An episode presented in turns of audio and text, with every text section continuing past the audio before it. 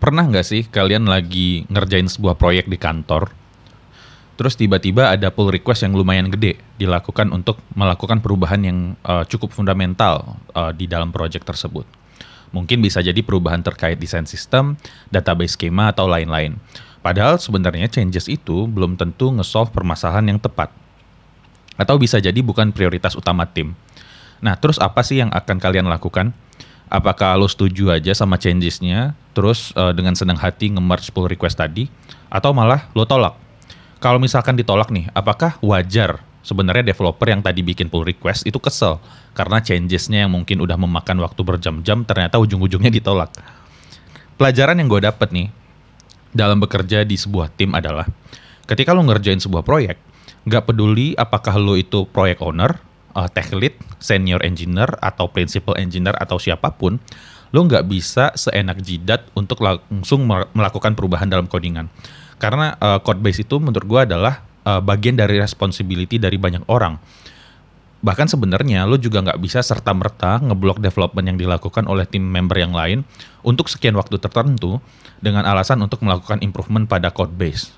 Nah, karena kan sebenarnya nggak bagus juga kan ketika ada orang yang malah ngeblok orang lain, jadi orang lain juga nggak bisa ngapa-ngapain.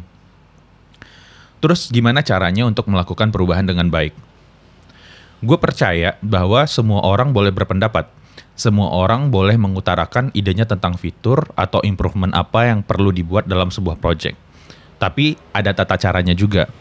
Yang paling awal yang bisa kita lakukan adalah dengan mengajukan uh, semacam sebuah dokumen atau proposal feature request di dokumen ini lo bisa sampaikan tentang ide sebuah fitur, kenapa fitur itu lo, lo anggap penting, dan permasalahan apa yang ingin diselesaikan.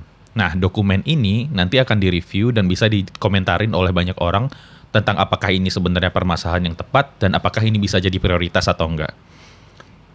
Kalau misalkan uh, dokumen atau proposal ini disetujui, lo bisa lanjut nih ke tahap berikutnya.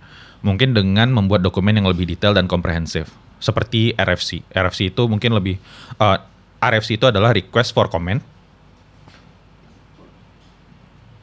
Di mana lo bisa mencantumkan kebutuhannya apa, permasalahannya apa, dan alternatif apa aja yang bisa lo pakai untuk menyelesaikan permasalahan tersebut. Nah, dokumen ini lagi-lagi perlu direview juga oleh orang-orang di tim lo.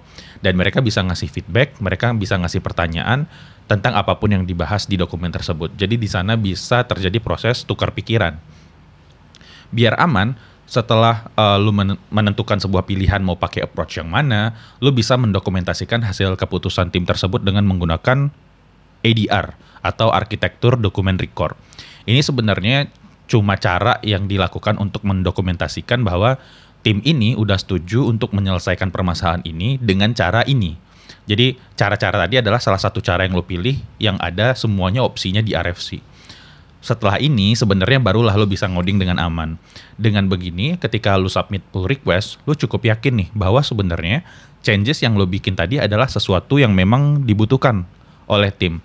Jadi tim lo ketika nge-review mereka cukup fokus untuk ngecek apakah uh, detail implementasinya itu udah oke okay, atau ada beberapa hal yang sebenarnya masih bisa diimprove, mungkin terkait abstraksi atau mungkin uh, desain sistem dan lain-lain. Dengan begini, uh, semua orang juga bisa jadi punya konteks tentang perubahan apa yang lo submit. Karena sudah melewati beberapa tahapan review tadi, baik itu review proposal uh, untuk feature request, RFC, dan kemudian ada ADR juga. Nah, uh, mungkin ya mereka bisa ngebantu juga kan tentang uh, memastikan apakah review uh, dari segi kebutuhan. Mereka bisa review dari segi kebutuhan, desain sistem, dan lain-lain dan orang pun jadinya bisa mengantisipasi nih changes yang akan lo bikin. Jadi ketika lo bikin pull request mereka tahu oh nanti akan ada fitur ini loh uh, yang masuk ke master branch. Jadi mereka bisa menyesuaikan juga kalau lagi ada changes. Oh nanti kita bisa mengantisipasi nih. Jadi sekarang kita akan bikin dengan cara seperti ini karena nanti akan masuk fitur yang seperti ini. Misalkan seperti itu.